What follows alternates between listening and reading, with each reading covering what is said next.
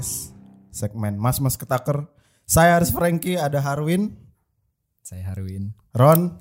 Halo. Ron ini debutnya by the way. Yes. Akhirnya diajak. Dia baru layak diundang ya. Uh, gak juga sih. Lu kebetulan. gitu dong. Parah Frank itu milih-milih. Enggak. Ya. Emang baru kesempatan, Ron. Baru ada kesempatan, baru ada momennya katanya. Iya. Iya. Gak apa-apa lah. Sama baru bonding dia. Baru bonding. Selama ini dijauhin kan? Selama ini Setelah dia beberapa bulan ini. Iya. diem. Diam aja. Ini ada hubungannya sama yang akan kita bahas hari ini, Eh, tapi satu lagi sa- loh. nah sabar. Oh, tapi saya sebelum itu, ya. saya akan perkenalan satu lagi yaitu Maha. Oke, halo, halo. Maha yang rambutnya baru dicat kemarin. Betul. Gimana? Ini menurut lu sejauh ini eh, pengorbanan paling besar untuk Frenion? Betul. Loh, mana ada pengorbanan mahal itu? Buset. Mahal. Pengorbanan seneng itu Bukan dibayar. bukan Tapi, tapi ada keterpaksaan nggak? Enggak ada sih sebenarnya. Oh, Gua nggak emang tertarik, tapi kemarin sedikit ada miss-miss sedikit tapi hasilnya oke lah gitu. Oh, gue kira ini usaha lu buat bonding ke anak-anak. Enggak dong. Gara-gara gara-gara presentasi gue yang kemarin tuh ngomongin bonding mulu sekarang. Nggak, tapi waktu itu bukannya pernah ada kejadian gitu ya. Waktu itu si Mario kayak pernah cerita deh. Oh iya, Oh iya. Pernah yang kayak ngecat ngecat rambut bareng rambut juga gitu. demi bonding. Itu emang ada hubungannya sama topik kita hari ini. Wah, Hmm, keren. di mana kita akan membahas magang ngers. Harusnya nggak usah di ini ya, nggak usah di spasi. Intinya kita akan membahas seputar permagangan. Permagangan. Ya, sudah ada Harwin yang dulu sempat magang di Froy Story dari magang kan lu? Iya, saya tuh pertama kali magang di Froyo Story dan sampai sekarang full time di Froyo saya udah angkatan tua sebenarnya. Tahun berapa tuh? Gua magang pertama di Froyo Story itu tahun 2017 kalau nggak salah. Sebagai? Sebagai graphic designer. Gak nyambung kan? Ya oke, sekarang jadi content manager, Sekarang jadi content director. content director, Director. director tuh ya. Saya nggak pede. Nggak pede kalau content director selalu. Itu berarti membuktikan bahwa sangat luas eh, peluang yang akan lo dapatkan dari magang kan sebenarnya. Iya. Dari kesempatan magang. Eh, sebelum itu gue mau nanya ini dulu sih. Lo sebelum eh, sebelum masuk Frenion apa Fresh Story Hmm. ada pertimbangan tertentu nggak milih tempat magang waktu itu? Oh ini berarti satu-satu pertanyaan. Iya satu-satu. Apa tadi pertanyaannya? pertimbangan lu apa? Sorry nih ya.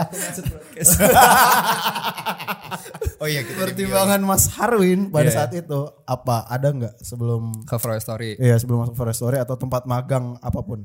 sebelum Froyo Story ada ada banget karena gua kan dulu kuliah di DKV di mana waktu pas gua kuliah tuh eh, harapan gua memang masuk ke digital nggak nggak masuk ke digital ad- advertising karena waktu itu pas kuliah taunya ya ada ITL, BTL itu kalau ITL tuh advertising lebih luas lah eh, apa namanya 360 mungkin cakupannya. Sedangkan kalau misalnya Froyo Story itu waktu itu ya saat itu masih nanganin digital advertising doang yang di mana pada masa itu di tahun 2017 digital advertising itu kesannya kayak lebih rendah lah mungkin. Kayak itu tuh sek- Awareness-nya. pilihan iya pilihan pilihan kedua lah. Untuk brand-brand. untuk brand-brand. Dan waktu itu gue pengennya sih masuk ke agensi yang emang 360 waktu itu gue nge-apply ke Hakuhodo terus gue juga ada ketertarikan sama dunia videografi. Waktu itu gue eh, nge-apply juga ke Anatman. Sama sebenarnya Froyo Story itu adalah pilihan terakhir gue. Tapi pas udah eh gue kan dipanggil duluan tuh di Froyo Story. Ya, interview interview interview cocok.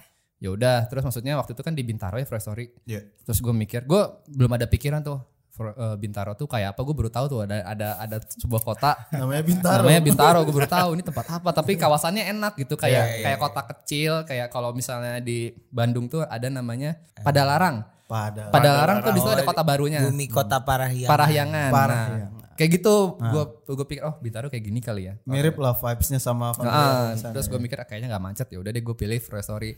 Pas ber- beberapa hari gue udah masuk Fresh Story, baru tuh yang dari Hoku Haku Hodo Pada eh, reply. reply. Bisa nggak datang ke tempat kita kita butuh nih kayaknya eh, kemampuan adik nih gitu, gitu lah yuk ke Hodo yuk gitu. Iya, iya. aduh mohon maaf nih saya udah masuk Fresh Story Ah. maksudnya kayak ya mungkin kalau misalnya gue tidak memikirkan etika kerja gitu ya Bisa aja. ya gue cabut aja. Cuman waktu pas zaman kuliah tuh udah ada obrolan kayak dunia advertising itu sempit loh. Misalnya lo di kantor A bisa jadi nanti ada obrolan-obrolan yang akhirnya sampai ke kantor yang lain misalnya kemarin di Fresh Story itu ada ada si A nih Mm-mm. terus dia nge-apply di eh, si B ini kantor B. Perusahaan B, ya. Ternyata di kantor yang B itu punya teman di kantor sebelumnya. Ya, Dia nanya tuh, lebih nanya dulu, eh kira-kira si ini nge-apply nih sebelumnya di Froyo Story. dia bagus nggak sih? Nah. Nah, itu kan Ah, iya. jadinya lu harus punya apa ya? Jadi eh, 4L. Apa tuh? Sampah nih. Lu lagi lu lagi. Iya, bener, bener sih tapi lu lagi lu lagi. Iya iya iya. Apalagi kan waktu itu digital digital tuh kecil ya. Iya, waktu itu belum sebesar sekarang gitu. Jadi kayak kayaknya gue nggak bisa sih tiba-tiba cabut. Hmm. Walaupun waktu itu ada cerita lucu sih di Free Story. Enggak enggak enggak etika aja ya. Iya, jadi dia boleh nggak ya diceritain? Enggak tahu. Gosip Jadi gosip waktu itu masih masih zaman Ari kan masih jadi waktu itu masih jadi senior art director. Oh, senior senior, art director waktu itu.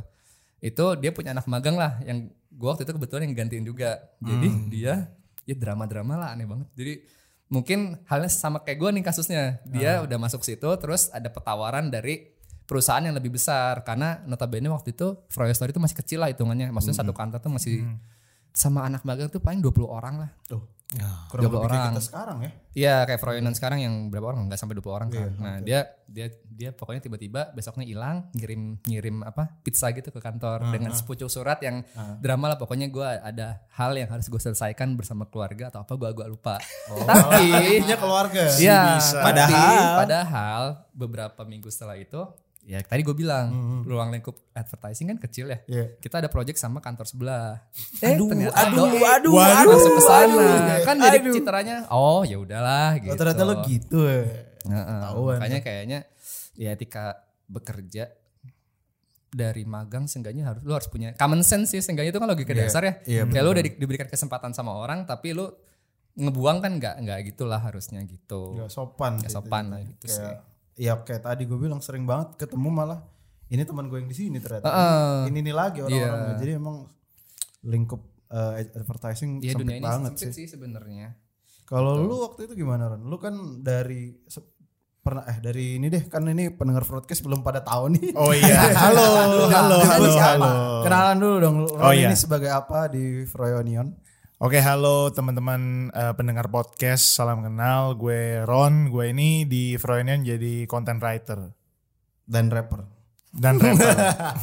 Kalau mau lihat konten rap saya di Ironics at Ironics. Oh, langsung langsung Tap colok. in-nya bagus. Sudah di mention soalnya. Iya, Lu eh, dulu latar belakang pendidikan lu apa Ron? Gue ini apa kuliah ya berarti ya? Iya, kuliah itu mass communication. Kita punya dua peminatan doang ya kalau di binus itu. Ada broadcasting sama digital digital journalism. Nah jadi benar-benar fokusnya ke penyiaran. Makanya gue pun magangnya di dunia penyiaran. Di eh, jadi gue kalau di binus itu kan ada dua kali magang, dua periode kan, dua semester. Eh, pertama kali gue magang itu gue magangnya di radio, kedua kali gue magang itu gue magangnya di TV gitu. Jadi memang waktu itu pertimbangannya kayak ya udahlah gue pengen nyobain aja nih karena memang waktu zaman gue kuliah itu teman-teman gue yang masih satu jurusan nggak jauh-jauh dari radio atau TV sih memang kalau untuk magang ya pilihannya untuk eh, untuk magang tuh dua itu yang akan diter yang udah pasti diterima sama binus ya Iya. nah justru Oh ada approval dari kampus ya? ada ada Lu ada approval. nggak? Gua setidaknya harus sudah PT. Oke. Hmm, jadi emang ada misalnya eh, nanti lu harus kasih report juga kan, misalnya kayak eh, apa aja sih yang lu jalanin di tempat magang lu sekarang yang lu kerjain tuh apa aja, apakah masuk sama materi yang ada di jurusan lu atau enggak? Kalau enggak itu nanti bakal yang ditanyain gitu. Jadi evaluasi buat jadi kampus. jadi evaluasi buat kampus juga gitu. Jadi memang harus eh, banget gitu ya kayak bener-bener berhubungan sama apa yang lu jalanin gitu. Kalau misalnya ya yang kalau emang mau paling aman nyarinya di TV atau di radio. Kenapa lu waktu di itu, zaman itu? eh, kenapa lu waktu itu duluan ke radio? Sebenarnya kalau ada, ada ini nggak ada kayak oh gue mau belajar ini di sini gitu. enggak. Jadi Emang masuk aja. masuk aja. Jadi gue tuh kebetulan punya senior lah, senior yang satu jurusan sama gue. Nah waktu itu posisinya deadline untuk eh, submission nama tempat magang gue ke kampus udah mepet, Oh. udah mepet. Sama Nah, kayak Arwin, sama iya. Mario juga. jadi ya udah nih kayak, duh, gue mau magang di mana ya? Akhirnya gue nanya sama si senior ini. Eh, dan gue emang kebetulan tahu dia baru banget abis kelar magang lah, jadi dia udah kelar, gue nih gantian karena kita cuma beda satu semester doang gitu. Eh lu kemarin magang di radio ya? Bisa gak sih lu masukin gue gitu? Emang dia rutin butuh anak magang gak sih kata gue? Iya. Habis itu dia langsung bener-bener, oh ya udah lu kasih aja CV lu ke gua, gua juga masih kayak satu minggu lagi nih periode gua gitu katanya di magang di sini, jadi gua masih bisa bawain eh, CV lu ke sini gitu. Jadi dibawain ya udah langsung masuk gitu, langsung masuk ya jatuhnya orang dalam gitu ya. Iya. Ya ya udah kayak karena udah nggak ada pilihan sih sebenarnya waktu gua ke radio Sama aja. Sama sih. Itu sebenarnya pilihan terakhir. Pilihan terakhir. pilihan terakhir udah nggak punya pilihan masuk tapi gue suka maksud gue kecelakaan yang menyenangkan lah keren. Keren. Apa tuh bahasa apa, Inggrisnya? apa itu? Apa itu? Se- bahasa Inggrisnya Beautiful accident. beautiful accident Keren, keren. Ini mah biasanya harusnya sama cewek dong. Iya sih. pretty accident Hmm. kayak gitu Iya, tambahin terus jangan jangan, jangan stop, stop. Lu gimana waktu itu? Kalau gue dulu magang tahun 2000 12. Wah, Angkatan tua ya. Angkatan tua enggak dong. Gue itu magang tahun 2019 baru gue. Baru. itu di awal tahun. Jadi eh, cerita lucu gue pas magang tuh gue magangnya sama eh jadi gue ya sama kayak Harwin kayaknya ya. Jadi gue ngincer-ngincer studio yang bagus-bagus. Gue kan eh, penjurusannya desain grafis dan gue berharap kayak masuknya studio studio desain gitu. Tapi eh, setelah- Contohnya apa contohnya? Contohnya misalnya kalau di Bandung ada Nusae, di Jakarta itu ada Thinking Room, di ada ada Project Agni, ada Pod Branding banyak lah. Gua tuh ngeplay ngeplay ke yang studio desain dulu. Hmm. Tapi setelah gua kayaknya set- beberapa minggu setelah beberapa minggu gua eh, apply kayak nggak ada nggak ada jawaban kan terus gua mungkin karena karena algoritma Instagram ngelihat gua mencari Algoritma Instagram. loker terus kan akhirnya gua dapat satu eh, rekomendasi itu eh, namanya Grow Up Grow up. Grow up. Iya, Grow Up. Grow Up itu salah satu yang megang Instagram eh, bukan yang megang sih, emang dia terlahir dari Instagram Explore Bandung. Hmm. Terus gue yang kayak oh kayaknya ini asik nih tempatnya. Maksudnya isinya anak-anak muda, gaul.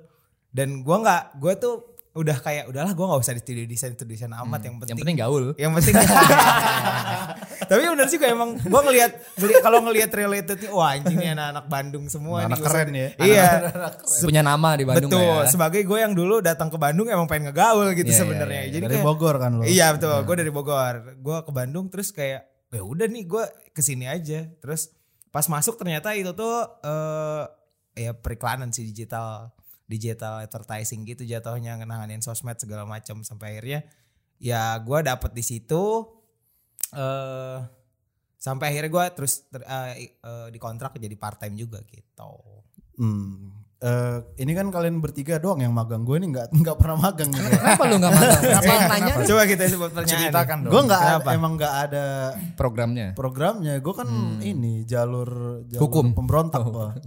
jalur jalur rebel Jalur rebel nggak nggak pet yang kayak disediakan kampus gitu nggak. Gue kan beda jurusan sama kuliah saya kan. Dan anak IT.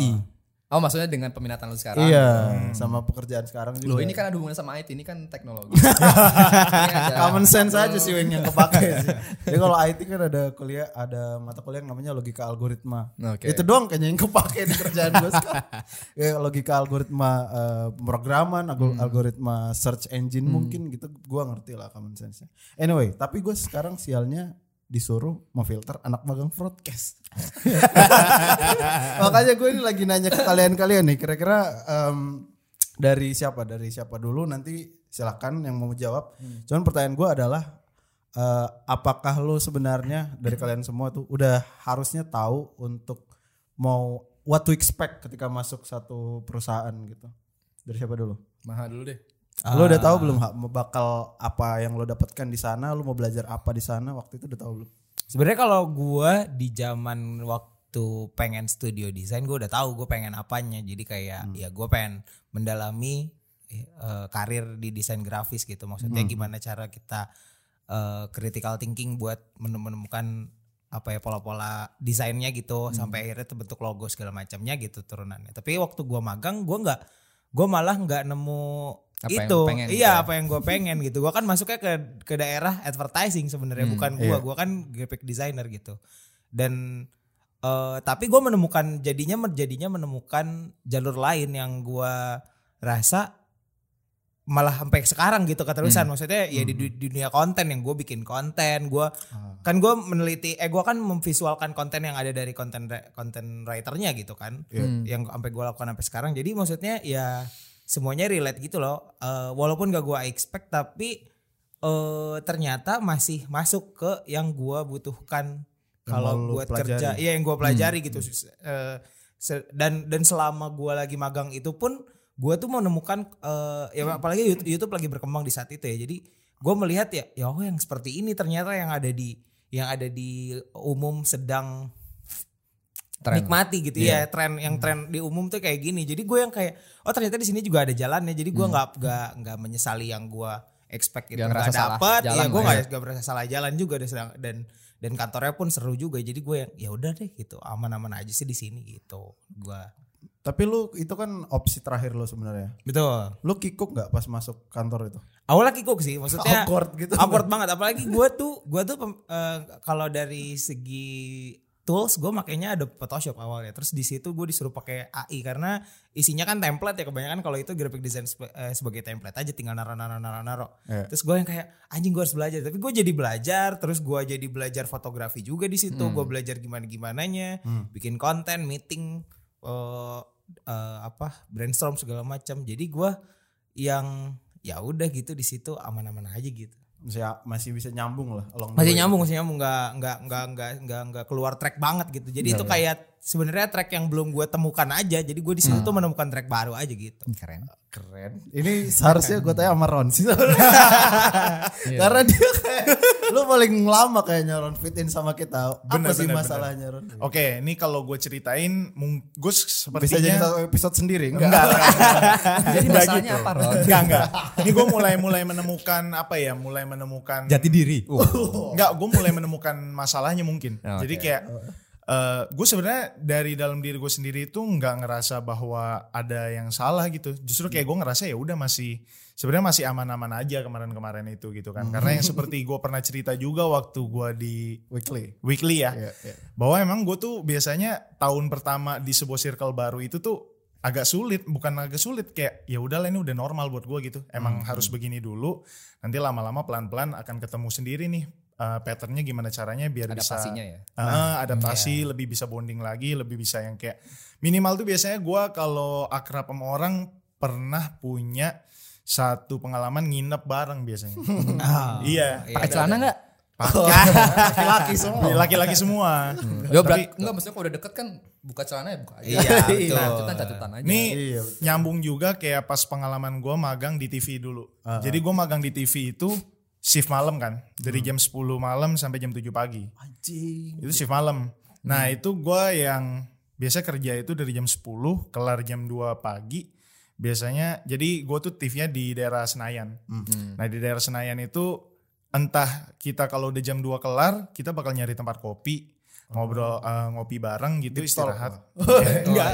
Eh, iya bisa dikatakan gitu ya. Atau enggak kita ya udah istirahat tidur gitu ntar jam 6 siaran kita eh, siap-siap ke studio. Nah, itu kayak momen-momen yang kayak gitu tuh yang ibaratnya eh, kasarnya udah tidur bareng tuh lebih gampang akrab gue biasanya. Karena gue ngerasa kayak anjir gue ngelewatin malam sama mereka-mereka ini loh gitu istilahnya kayak gitu. Enggak. Nah, kalau untuk masalah di sini mungkin gua ngerasa mungkin kayak ibaratnya gue di circle gua sendiri gitu ya. Iya. Itu dilihatnya tuh kayak eh, selalu di dibilang sama teman-teman tuh kayak lu kayaknya cocok deh masuk ke dunia kreatif istilahnya gitu. Teman-teman lu udah bilang gitu. Iya, banyak yang bilang kayak gitu. Kayaknya lu orangnya eh, kreatif lah. Kasarannya. Iya. Kreatif Nah, Nak Ron ini. ketika ketika masuk ke Froyonion ada perasaan di mana kayak gue ngelihat gue nggak ada apa-apanya gitu. Nah, dalam artian tuh kayak gue masih gue perlu banyak belajar. Mungkin dalam kayak kayak lu waktu itu sempat cerita di weekly lu juga kali ya. Iya, iya. Jadi ngerasa pas masuk ke sini nih ini orang yang ibaratnya gue Tok lah ya. iya yang yang ini orang-orang keren buat gue gitu di Froyonion ini kayak mereka ini adalah Oh, standar orang-orang keren. bar lu naik lagi Ya, tuh. jadi Setelah orang-orang ini. yang tadinya lu udah terbiasa walau eh, dibilang di circle lu bahwa lu orang yang kreatif terus pas lu masuk ke circle baru ini orang yang isinya tuh gue ngerasa jauh lebih kreatif di atas gua gitu. Jadi mungkin secara gua nggak sadar itu eh, bikin gue jadi yang kayak rada kikuk eh, di sana gitu. Karena Terintimidasi secara terintimidasi tidak secara tidak langsung. Iya, iya, iya. Walaupun eh, ya awalnya gue nggak nyadar, gue ngerasa kayak biasa aja. Cuman pas yang momen waktu kita trekking itu kan, Ah, iya. nah yang pas momen trekking itu kan ada yang kayak Oh ya, gue suka banget tuh momen yang itu. Si ketiduran nih. Ini ini Harwin gue kasih konteks dulu buat pendengar ya. Jadi Iya, tracking nih yang yang info duluan Harwin. Guys, yang ngechat di grup kalau mau tracking tulis namanya ya di Iya. list nih. ya Udah ngelis semua Harwin nomor satu ha- hari H datang nih tiba-tiba Kakang nyariin kan. Eh Lucky Harwin ke mana ya? Katanya tadi udah bangun sih gue ngechat kan. Gue bangun udah bangun sih gue baca chat lo. Tadi ot- kayaknya lagi OTW deh Kang. Kakang udah mulai cemas tuh sama Lucky udah ngeliat ke depan deh. Gimana? Kok Harwin gak datang? Udah nunggu setengah jam, udah nunggu di dekat bis dulu. Oke, Kakang nunggu lagi. Kakang nanya, ada yang punya nomor asih nggak istri Harwin? Nggak ada Kang. Aduh gimana dong? Ya udah 10 menit lagi nggak datang kita tinggal ya. Gitu. Akhirnya Harwin nggak datang sama sekali anjing. Ada guys. Padahal Harwin yang ngechat loh itu. yang ngajak, yang ngelis pertama. Terus gimana momennya di sana? Tapi ya gue suka sih momennya. Gimana Storiesnya gimana? aja ya. Momen-momen disentul itu gimana? Momen-momen disentul, waktu yang makan siang kalau gue nggak salah. Oh itu mulai tawa-tawa tuh ya. Enggak, justru waktu itu kan ada yang kayak omongan, lu kayaknya tertutup banget deh. Apalagi Oh, gue gue iya inget sih. banget, Iya gue inget banget si eh, Kauki bilang gini, lu kayaknya kemarin pas eh, ulang tahun nge-repost story teman lu, kayaknya lu gila ada di circle teman banget. lu gitu. Iya, Kok iya, sama iya, kita iya. kok enggak gitu. Iya, Terus kata gue, lah Emang iya iya iya ya? iya iya gue gitu. Emang iya ya. Kayak gue di sini kesan gitu karena itu gue pertama kalinya dibilang sama orang itu bahwa gue tertutup. Ah. Nah itu yang gue ngerasa berarti di sini gua- memang ada yang salah nih sama sama gue nih kata gue. Makanya ketika ada momen weekly, kayaknya ini yang harus gue bahas gitu. Kayak gue harus lebih ngebuka mungkin entah karena kita terbatas karena kita kemarin masih sering WFH. Nah Iya, iya. itu Ya, juga itu juga pasti. jadi jadi salah satu faktor juga mungkin kan. Iya, iya. Jadi ya udahlah eh, ada momennya weekly, mungkin kita jadi jarang ketemu, orang jadi nggak kenal gue, gue kenalin diri aja gitu. Nah Kayak gitu sih. Kalau untuk eh, kenapa gua kikuk mungkin karena itu. Tapi sebenarnya sebelumnya gue ngerasa gue biasa aja asli. Pas di momen trekking itu anjir ada yang salah nih sama gua. Sampai orang sampai orang ada yang ngomong bahwa gue itu tertutup berarti gua salah karena itu gua nggak pernah. Oke. Dari dulu orang selalu bilang kayak lu kayaknya orang nggak pernah susah ya nggak pernah nggak pernah punya masalah gitu. Itu orang sering gitu sering banget ya. bilang iya orang sering bilang kayak gitu ke gua. Tapi memang em, itu gue rasa sih. Plus tadi gue juga nonton tuh em, video siapa ya namanya? Chris. Hmm, bukan. Adalah video-video kan gue nyari nih di YouTube kan. Kenapa gue harus nyari anak magang gitu? Ya itu Atau si Chris Du namanya. Chris do ya? Chris Gary ya? Viewing. Oh Gary, Gary Vee. Tips buat lo yang mau magang gitu. Hmm. Dia bilang ya intinya lo harus em, sering ngobrol. Hmm. Lo jago basa-basi karena itu bakal jadi network lo nanti. Lo inisiatif lo tinggi harus kayak gitu-gitu loh. Tapi kan gue kan nggak gitu juga awalnya gitu loh. Hmm. Gue benar-benar clueless nih karena ini kan pertama kalinya saya mencari partner ngurus podcast ini kan. Ya ya ya ya. Kalau lu Wing, lu kan dulu dari magang sampai akhirnya nyari anak magang tuh. Ya. Sebenarnya filter lu yang di luar dari skillsnya mereka tuh apa sih? Tadi gue nanya yang sama sama Mas Aklis juga. Filter akhirnya gue memilih dia sebagai Iya. anak magang gitu ya. Di luar dari skillnya udah pasti harus menguasai bidang itu kan. Sebenarnya kalau ditanya gue ngefilter agak bingung sih gue jawabnya. Sejujurnya gini ya, gue kan pas Dari header magang, udah jelas. pas pas magang dari gini ya dari magang terus jadi full time itu gue nggak ngelewatin fase interview yang sebegitunya ngerti gak sih lo? Iya, tapi Iya. lu udah cerita ya. tapi gue harus nginterview orang atau setidaknya memilih CV orang gitu. Oh itu berat ya. Iya kayak gue dapat pengalaman eh pengalaman untuk interview beneran aja yang se biasanya kan kalau interview tuh agak lebih dalam ya sama HR apalagi. Gue waktu itu satu kantornya masih kecil. Jadi kayak mau masuk oh lu udah cocok kok sebelum pernah magang udah masuk aja. Terus gue di sini hampir empat tahun gitu gue nggak pernah ngerasain ngeplay ke tempat lain di interview orang secara langsung. Apalagi kalau denger eh, teman gue yang di kantor lain mungkin ntar misalnya CV lu udah oke nih dipanggil interview pertama sama head lu di divisi Bertahap. lu, bertahap. Terus habis itu ntar ketemu sama HR ya habis itu ntar ketemu sama BOD BOD mungkin lo Iya. gitu. Kayak bisa dia tuh satu sendiri yang interview lu tuh ada tujuh orang langsung gitu. Itu kan pressure ya? Iya. Iya. itu yang gua nggak rasain jadi waktu pas gua eh, apa ngefilter. tuh ya gua memposisikan diri gua saat gua Magang. magang aja. Gua nggak Ah, bisa expect setinggi apa ya mungkin setinggi mungkin gitu ya. Untuk oh gue butuh orang yang gini-gini. Toh kan magang gitu ya. Bukan Iya full sih, time. Jadi pasti. gue juga nggak bisa yang eh, apa bahasanya ya? Kayak ah gue pengen yang bisa ngebantu banyak ya nggak gitu juga. Hmm, Kalau secara logika ya dia masih magang kok dia masih belajar gitu. Tapi eh, yang jadi apa ya hmm, sebenarnya bukan masalah. Banyak eh, yang mag- mau magang itu alasannya untuk belajar. Itu yang mungkin eh, sebenarnya nggak salah.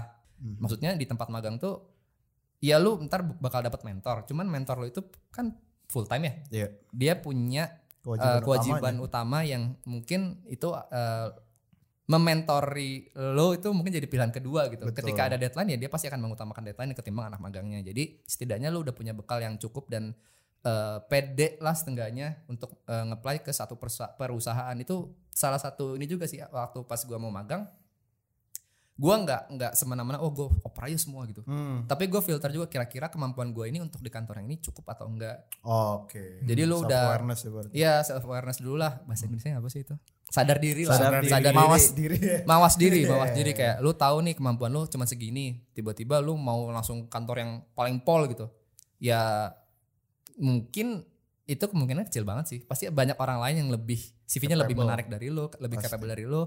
Jadi ya jangan berkecil hati ketika lu Nggak terima. nggak keterima. Hmm. Mungkin satu lagi yang nggak banyak orang tahu adalah ketika lu ngeplay sebuah ke sebuah perusahaan, perusahaan itu nggak mungkin bakal ngebales sorry ya eh, Oh iya. saat ini kita tidak menerima magang atau Iya, misalnya kemarin. maaf ya kita belum cocok nih sama kamu jangan berharap itu. Iya. Kalau misalnya lu dibales ya berarti lu Langsung naik Langsung- ke tahap selanjutnya. iya kan? itu ada Hmm. berarti oh lu udah oke nih ntar ada ada tahap selanjutnya yang bakal lu eh, datengin atau misalnya interview atau apalah gitu. Cuman kalau misalnya nggak dibalas ya berarti emang enggak aja Iya. karena ya tadi ya mungkin yang masuk ke perusahaan itu CV-nya banyak banget Hmm. HR-nya mungkin tidak punya tidak punya waktu mungkin untuk memba- membalas ratusan atau ribuan email kan jadi Uh-uh. itu juga mungkin nggak semua orang tahu mungkin ya Tapi Iya, yang iya. biasanya masuk kandidat tuh masih dikasih ini apa em, email balesan. ya Iya. misalnya kayak eh, dari Mungkin untuk yang ini belum. eh, misalnya Jadi dari seribu nih Mhm. pasti kan udah terkurasi serat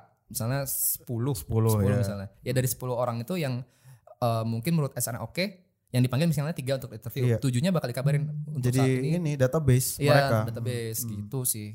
Jadi kalau untuk, apa ya balik lagi ke pertanyaan eh, kriteria ya yang pasti setidaknya udah punya basic skill yang memenuhi kan kalau misalnya kita open magang atau misalnya open recruitment Kayak sekarang untuk nih full time itu Iya. kan setiap perusahaan pasti punya eh, apa istilahnya standar Hmm, requirement. requirement, Ya, requirement tentu ya dari situ aja lo filter aja kira-kira Gue lo sanggup nggak ya? sanggup atau enggak untuk memenuhi basic dari kebutuhan itu semua ada, kalau iya. misalnya lu Iya. punya sesuatu yang lebih ya lu taruh aja di CV itu akan jadi poin plus gitu apa ya gue pun sharing sama teman gue yang udah sering eh yang udah lebih dulu magang jadi gue cari tahu gimana cara bikin CV-nya gimana bikin portonya Hmm. gimana kirim emailnya gimana yang bahasa Inggris gimana yang bahasa Indonesia Hmm. terus Oke. gue kirim pun eh, eh, kalau nggak ada balasan gue tahu kalau itu emang mm, Nggak lolos aja. iya nggak lolos aja jadi Hmm. gue tuh biasanya kalau gue mikirnya gue nge-spare waktu misalnya gue hari Senin ngeplay 5 Hmm. ya udah gue tungguin seminggu Iya betul. kalau seminggu nggak dibalas, ya udah gue ngepel lagi ntar hari Senin. depan, ya. Iya, gue kayak gitu dari zaman gue magang sampai gue kerja pun kemarin kayak gitu sih. Hmm. Jadi eh ya misalnya ya kalau sebagai anak magang mungkin lebih ja- jangan terlalu diharapkan sih menurut Jangan gua. tinggi-tinggi Iya, banget Iya jangan tinggi tinggi. Iya. Pun kalau nanti tiba-tiba dibalas semua, lu juga pusing kan Iya, gitu. iya. Kayak Harwin tadi. Iya, iya makanya. Iya. Keburu masuk lagi Iya, Story. udah udah udah di, waktu di situ nanti profesional profesionalitas lu yang diuji gitu betul, kan. betul, betul. Kalau gua kan waktu itu kebetulan ya baik lagi ya. Froyo Story adalah pilihan terakhir gua waktu itu pas magang tapi ternyata eh, yang gua dapat di Froyo Story itu jauh malah dari ekspektasi yang gua harapkan Di bawah di- di atau awal. berbeda? Hmm, ber- maksudnya gimana? Di bawah ekspektasi Oh lu di, atau di beda atas. aja? Beda aja oh, sih. di sebenarnya. atas malah. Malah di atas sih. Maksudnya eh gua kan awalnya ya wajar sih. Misalnya anak kuliahan gitu pengen deh gua ke tempat yang keren gitu. Tapi pas gua join di sana banyak banget hal yang gua bisa dapetin dalam artian nggak cuman hard skill tapi soft lebih ke soft skill sih yang gue dapet di Fairy Story. Hmm. Gue kan orangnya dulu kalau boleh cerita ya Diem. pendiam banget lah parah gitu. Maksudnya kalau Cool, kita ngomongin Keren. langsung melet. ngomongin ngomongin industri kreatif tuh kayaknya orang-orangnya orang-orang yang Nyeleneh, nyentrik. Talent nyentrik, eh, extrovert kalau misalnya kita klasifikasiin gitu ya kayak semua orang tuh pengen bersuara gitu. Apalagi kalau ngomongin startup kayak semua orang tuh harus aktif dan punya inisiatif yang bagus gitu. Kalau misalnya lu diem aja di satu startup ya lu akan ngerasa nggak dapat apa-apa. Nggak kelihatan di bawah spotlight. Iya, kalau misalnya di kantor yang mungkin udah settle gitu ya, lu punya job desk yang jelas, lu hari ini ngerjain ini ini, ini. sedangkan kalau di startup tuh enggak. Lu harus mungkin nyari atau nanya ke mentor lu, "Bang, ada yang bisa gue bantu atau Nah, enggak?" gitu. iya. Nah, gue banyak dapat kerjaan yang mungkin tadinya bukan Ranah di scope of work ya, maksudnya bukan ranah gue kali ya. Gue bisa di eh, tiba-tiba eh, Jadi ke video model dong, gitu. boy. Bis iya, waktu itu gue jadi talent buat eh, postingan Baju putih-putih itu. Iya. Maksudnya kayaknya di digital advertising tuh jadi wajar ya. Kayak Betul, Iya, iya, iya. Jadi talent tuh nah, wajar. karyawannya jadi talentnya tuh wajar. Iya, jadi betul.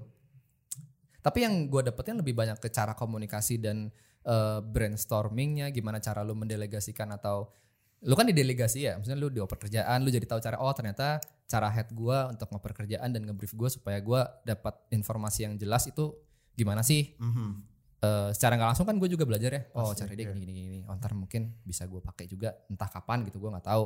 Itu terus ternyata kalau misalnya keuntungannya yang gue dapatkan di eh, kantor yang katakanlah kecil gitu ya, gue bisa approach ke divisi-divisi lain. Misalnya gue divisinya desain grafis gitu, gue mau main ke Marketing. marketing bisa aja. Tiba-tiba ngobrol sama yang punya perusahaan bisa, aja Bisa. gitu. Gue dapat input-input banyak. Apalagi kan kalau misalnya mereka mungkin udah pernah di kantor yang lain, Iya. itu gue bisa dapetin. Nah intinya kalau jadi magang, eh, anak magang, aktif lah gitu buat Iya. buat ngobrol sama orang sekitar lo. Eh, jangan ngerasa paling pinter, apalagi anak magang ada aja loh. Emang iya? Ada loh, maksudnya kayak Gua aja- Pengalaman cerita, pribadi ya? Cerita, aja cerita dari teman sih. Oh. Maksudnya teman gua tuh ya tadi gue bilang ya, dia tuh kantornya oke lah. Maksudnya semua agensi mungkin pasti tahu mereka gitu. Oke. Hmm. Anak magang yang ke sana pasti wah kayak lu punya pride sendiri. Eh gue anak magang di sini loh. Gua anak magang di. Oh, Iya, iya. baru dengar. Wow, anak wow. magang di- Ibaratnya pakai lanyard. Ih, Oh, keren. Itu udah keren banget kan kayak. Jadi kesannya tuh bukan sotoy sih, cuman emang Sengak. Sengak. Sengak. Kayak, Iya, Sangat, iya, iya. sangat. lu tuh anak magang gitu. Orang-orang di situ lebih jago dari lu. Jadi Santai aja, santai bro. aja. Iya, iya, Lu tuh baru masuk, gua dari sini udah berapa tahun misalnya mereka gitu. Iya, Tapi Hmm. itu sih yang harus dijaga buat anak magang jangan sengak aja. Karena tadi ya ngomongin soal Iya, iya. profesionalitas Iya, iya, gitu iya. ya. Nama lu tuh bisa kesebar ke mana-mana. Tiba-tiba eh kayaknya ini di CV-nya dia pernah magang di tempat lu nih. Gimana sih orangnya? Ah, dari iya, situ iya, dulu iya, tuh iya, iya, iya. tanya ah, anjing jangan gak usah anaknya tuh gini gini gini obrolan itu tuh bisa sampai ke sana Pasti pasti. Orang industri kreatif sempit sebenarnya. iya industri kreatif tuh kayak gitu jadi ya yang banyak gue pelajarin sih lebih ke itu ya Eh, tadi soft skillnya sih common sense-nya mungkin empatinya jadi bertambah banget. Iya. gitu beruntungnya. inisiatif. inisiatifnya terus ya itu sih yang gue dapetin waktu pas magang di kantor yang notabene masih kecil karena kan ya balik lagi ya, wajar ketika seorang anak kuliah yang mau magang itu berharap dia langsung dapat eh, kantor yang besar. Misalnya katakanlah sekarang atau responsibility yang besar mungkin juga. bisa jadi cuman lebih ke kalau gue mikirnya kalau gue saat itu ya gue pengen ke kantor yang udah terkenal misalnya. Katakanlah kalau sekarang misalnya kita ngomong oh Tokopedia, Shopee, Gojek mungkin. Startup lah. startup lah orang-orang pengen ngerasain kerja di sana tuh gimana gitu. Cuman ya ya bagus gitu kalau keterima berarti kan lu udah capable gitu ya. Iya. cuman ya jangan jangan terlalu meninggi apa ya terlalu tinggi lah ekspektasi lu Ah, Oke. ya balik lagi soal mawas diri tadi ya. Lu kira-kira secara skill udah cukup belum untuk masuk ke perusahaan yang sebesar itu? Gitu Iya, sih. iya. Kalau lo ada nam- nambahin lagi nggak Ron? Ini kalau gue pengen nambahinnya justru eh, ini dari pengalaman pribadi gue pas gue magang. Di Tadi kita apa ya? Di MNC Oh, di- lagi. di TVRI. ini TVRI lebih di yang radio sih di motion waktu itu. Ini ngomongin soal ekspektasi ya. Nah Iya, kan iya. kalau dari ceritanya sebenarnya tadinya itu kan gue eh, jatuh kecelakaan kan. Udah pasti sebelum sebelumnya itu Jatuhnya kecelakaan. iya motor tuh. Beneran, beneran kecelakaan kayaknya. Literal kecelakaan. Iya iya maksudnya memang dari awal waktu itu magang di motion ini jatuhnya aduh jatuhnya mulu ya. itu emang ya udah pengen eh, melaksanakan kewajiban magang dari kampus aja kan. Mhm.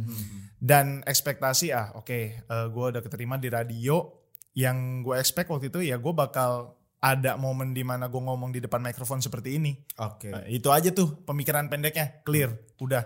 Nah cuman dari situ yang gue mikir yang gue dapat adalah mungkin sama kayak ceritanya Kawing juga gitu.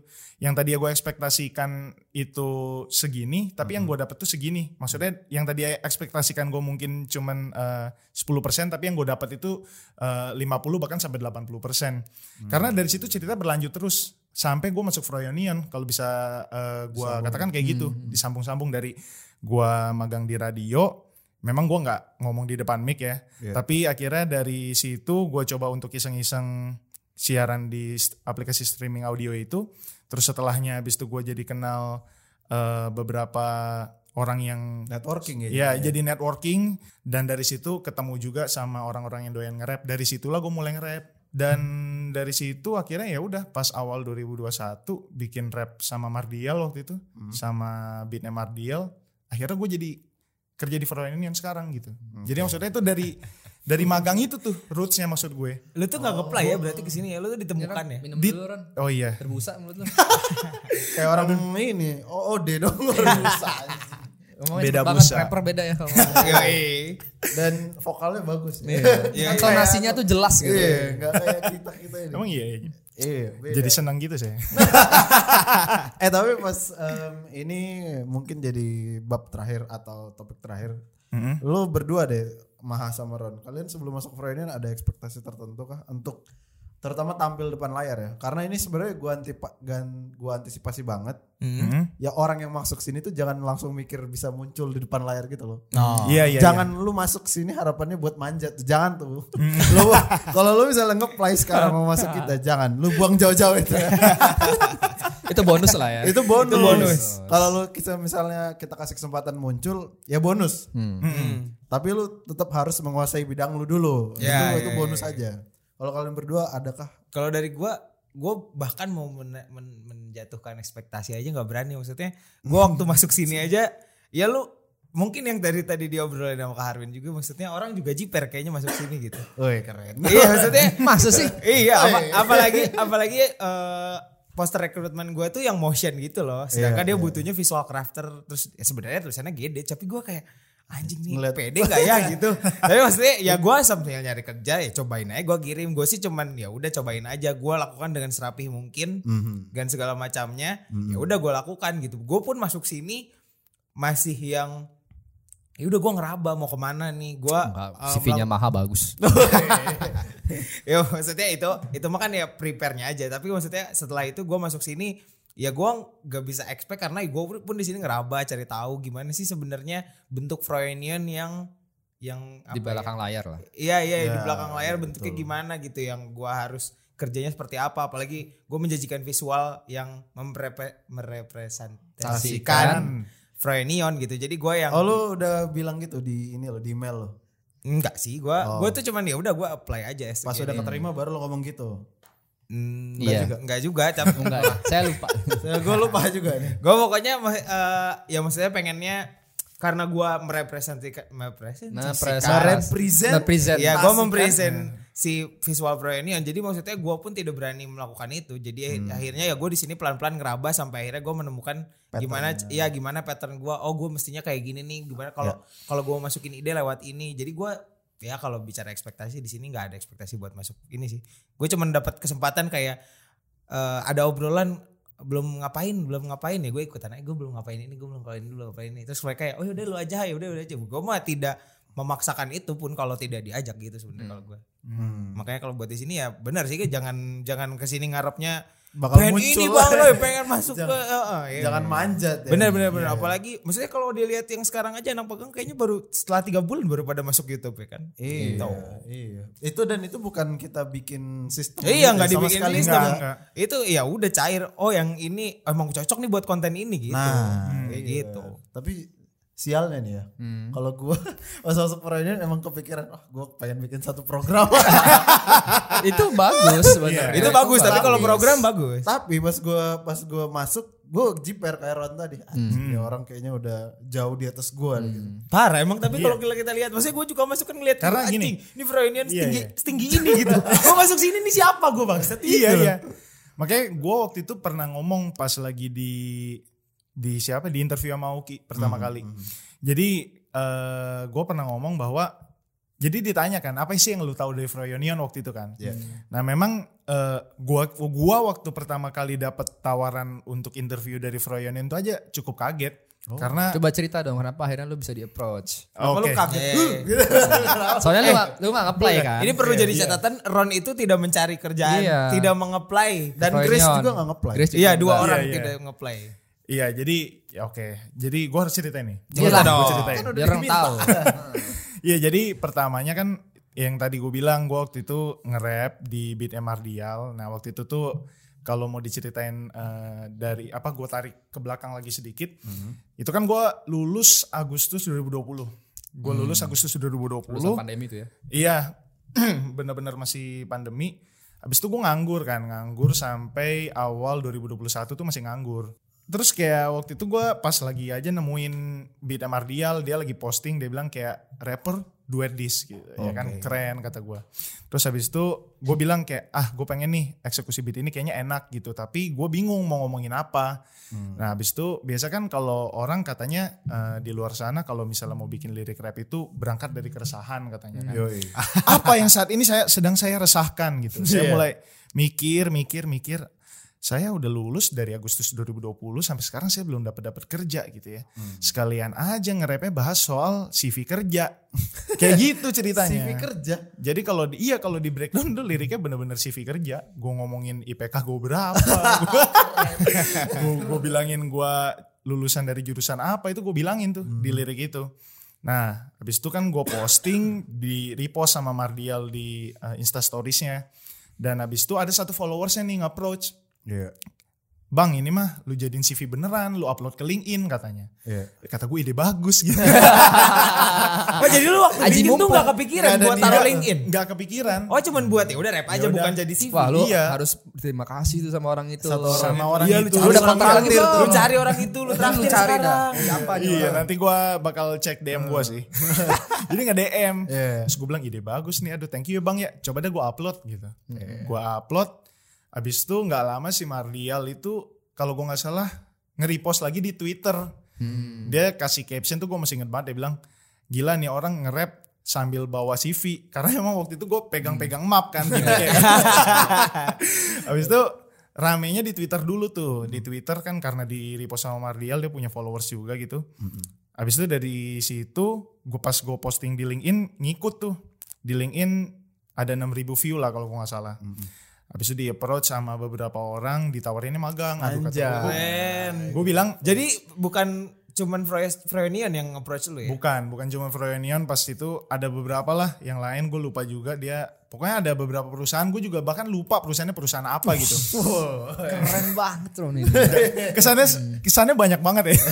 Tapi memang banyak kan? Enggak enggak cuman bisa dihitung jari lah. Kayak tiga atau empat sebelum Froyonion akhirnya. Oke. Nah, tapi tawarannya magang semua kebanyakan. Bisa ma- eh, kalau mau magang dulu nanti bisa eh, kalau kalau misalnya bagus bisa dilanjut kok buat jadi full Full time, time. katanya. Cuman gue butuhnya bener-bener butuh duit nih kata gue. Udah nggak bisa nih. BU banget tuh. Bang. BU nih, sorry banget nih. Kalau magang dong kayak kurang nutup gitu. Akhirnya gue tunggu tunggu tunggu, akhirnya kesabaran ini berbuah hasil. Iya. Keren, banget. Keren keren. Hari Minggu, gue ingat banget harinya hari Minggu. Ini yang bikin gue bingung. Gue di chat Kakang. Udah. Andika Alifano nih. Andika Alifano. Langsung Yoi, BOI. langsung. Dia chat gue pakai bahasa Inggris di LinkedIn. gitu. Iya. Eh, Giaps. Di chat gue kan. Aku yang lagi mikir mau ngelempar jokes apa nih. Enggak. Enggak Lagi dapet ya. serius, lagi serius. Gak dapet lagi. Tadi gue mau bilang berima juga enggak? Enggak dong. Enggak ya kakak. Jadi si kakang ngechat hari Minggu di LinkedIn eh, dia dia dia present lah bahwa gue dari Froyonion tapi pakai bahasa Inggris gitu waktu itu si kakak. Gue dari Froyonion. If you don't know Froyonion, you can check our YouTube channel. Wah, kayak gitu. Subscribe. Tapi sebelumnya lu tau Fronion gak? Tahu dari video mencoba rokok. Oh, Oke. Gue tahu. Nah makanya eh ini bener kan nih Froyonion kata gue. Ini Froyonion itu kan gue bisa katakan ya Froyonion kalau untuk anak-anak binus pada masanya gue kuliah eh, untuk anak-anak komunikasi itu jadi apa ya? Referensi. Iya jadi referensi banget. Gue bisa katakan kayak bisa jadi salah bisa jadi Froyonion itu menciptakan kultur gitu. Keren. Kultur maksudnya kultur kita nih ternyata. Culture, ya. culture. kultur kultur di desain kayak maksudnya kayak modelan-modelan kalau misalnya pakai font setnya. ini ya pakai kayak eh, model-model poster yang acak begini nih ini nih pokoknya Froyonion nyebutnya tuh Froyonion bukan bukan bukan nama desain Iya, apa iya. Freudian Iya. effect ya. Iya. Ah, ah, itu kayak udah sering disebut cuman gua rada bingung nih ini Beneran beneran beneran Froyonion tapi kok ngechat hari Minggu kata gua Hmm, iya. Iya masa nyari-nyari orang hari Minggu, gue gua agak bingung di situ kan. Terus yang kayak tapi ini bener-bener arahnya langsung diajakin interview lah sama Kakang. Iya, iya. Bener-bener besokan banget hari Senin. Ya eh, mau gitu gue bilang kan mau. Akhirnya hari Senin Kakang interview, minggu depannya langsung kerja. Keren. Gitu ceritanya. Langsung BOD itu ya. BOD. Di tapi di interview waktu itu sama Kauki sama Mbak Tia kakangnya nggak ada. Tapi itu emang filter utamanya pasti kakang sih. Iya Benar, iya benar, iya. benar, Dari dari kakang ya udah Scouting di- gitu langsung iya, berarti kakak. langsung dia datang ngechat besokannya langsung chat apa interview sama Mbak Tia Kauki minggu depannya kerja.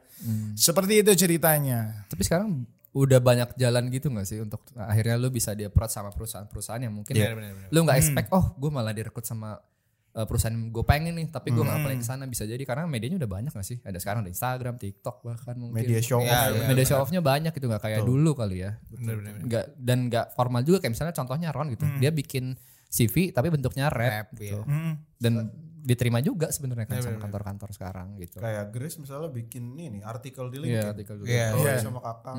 Iya. Ya banyak cara lah buat lu pamer keahlian Hmm, Benar.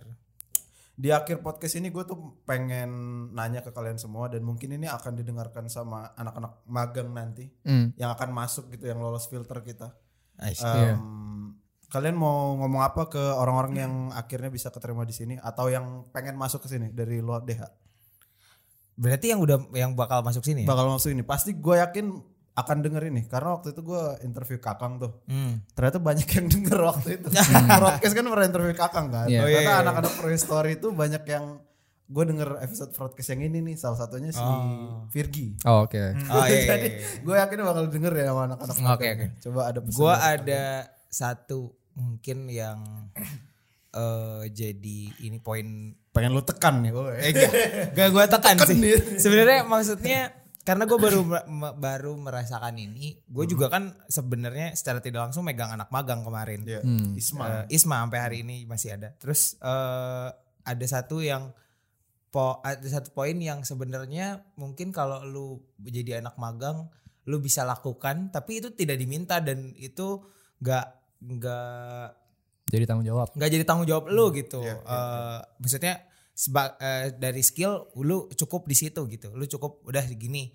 Lu lu cukup lakukan sebagai anak magang mestinya lu cukup melakukan apa yang disuruh aja gitu. Ini aja udah. Ini aja gitu. Tapi maksudnya mungkin concern eh, inisiatif tuh juga jadi Poin. eh, poin plus di saat lu nanti masuk sini gitu. Eh, mungkin bisa jadi poin lu buat eh, jadi part time mungkin atau jadi full time ke- kemudian harinya gitu. Tapi intinya sih minimal lu harus ada inisiatif buat melakukan sesuatu hal lain ya. Gitu sih. inisiatif boleh cuman jangan sampai annoying itu sih Oh iya iya itu itu juga harus dijaga. Emang gimana? Inisiatif yang Iya, annoying itu iya, iya, gimana iya. sih? ada orang lagi brainstorming Iya. misal ini Iya. misal ya bisa terjadi beneran sih Oh. tiba-tiba brainstorming Hmm. anak magang nggak diajak nih Ah. tiba-tiba tuk tuk tuk tuk lu aneh nggak Iya aneh sih. iya kan maksudnya iya. annoying Apalagi itu konteksnya ke sana Iya betul betul. betul. maksudnya tahu tahu kadar lah Anjing. Bener, bener, itu bener. Nggak bisa di ini sih nggak bisa diajarin. iya itu kan Itu common sense aja. Iya, Iya, itu common iya. sense sih itu logika dasar Perlu ikut nggak ya? gitu. Hmm. Kalau dari Pak Harwin, belum selesai tadi bapak maha Udah sih gue itu Udah, aja. udah. Inisiatif yang dari Harwin Syah? dari saya Apa Ron? Dulu? Ron dulu, yang biar jadi penutup Pak nih Pak Mas Harwin Arwin. dulu aja justru. oh ya udah kalau dari gua sih sebenarnya eh yang harus biasanya gini, kalau udah lu udah ke filter, Mhm. itu ada interview kan. Mhm. Biasanya yang interview akan nanya, eh lu ekspektasi lu magang di sini apa? Itu yang harus dijabarin dengan jelas. Kayak misalnya Ah.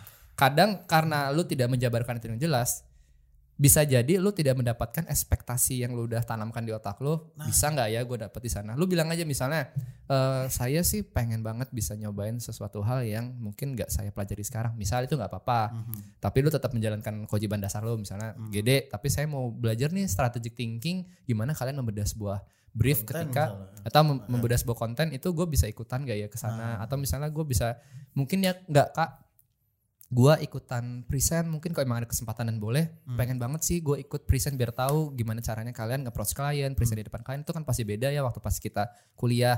Itu lu bilang jadi si yang punya perusahaan pun akhirnya bisa nge-prepare ngasih kesempatan atau misalnya eh, ngasih space lah buat oh yaudah nanti ini kita ada project jalan nih kamu boleh ikut dari awal ya jadi kamu bisa eh, ikut present mungkin. Karena waktu itu kebetulan kalau di Freud Story ada namanya Arsya. Mhm. Itu dia dapat kesempatan karena mungkin dia bilang itu. Hmm. untuk dapetin kesempatan untuk eh, present di depan klien dan pakai bahasa Inggris waktu itu kalau Hmm. nggak salah. Itu kan nggak semua anak magang gue rasa punya eh, privilege untuk datang dan langsung ketemu klien gitu. Itu kayak udah menurut gue beyond sih. Iya, lo udah dapet di- dipercaya sama eh, atasan lo atau misalnya teman-teman yang ada di sana untuk yuk ikut eh, present yuk.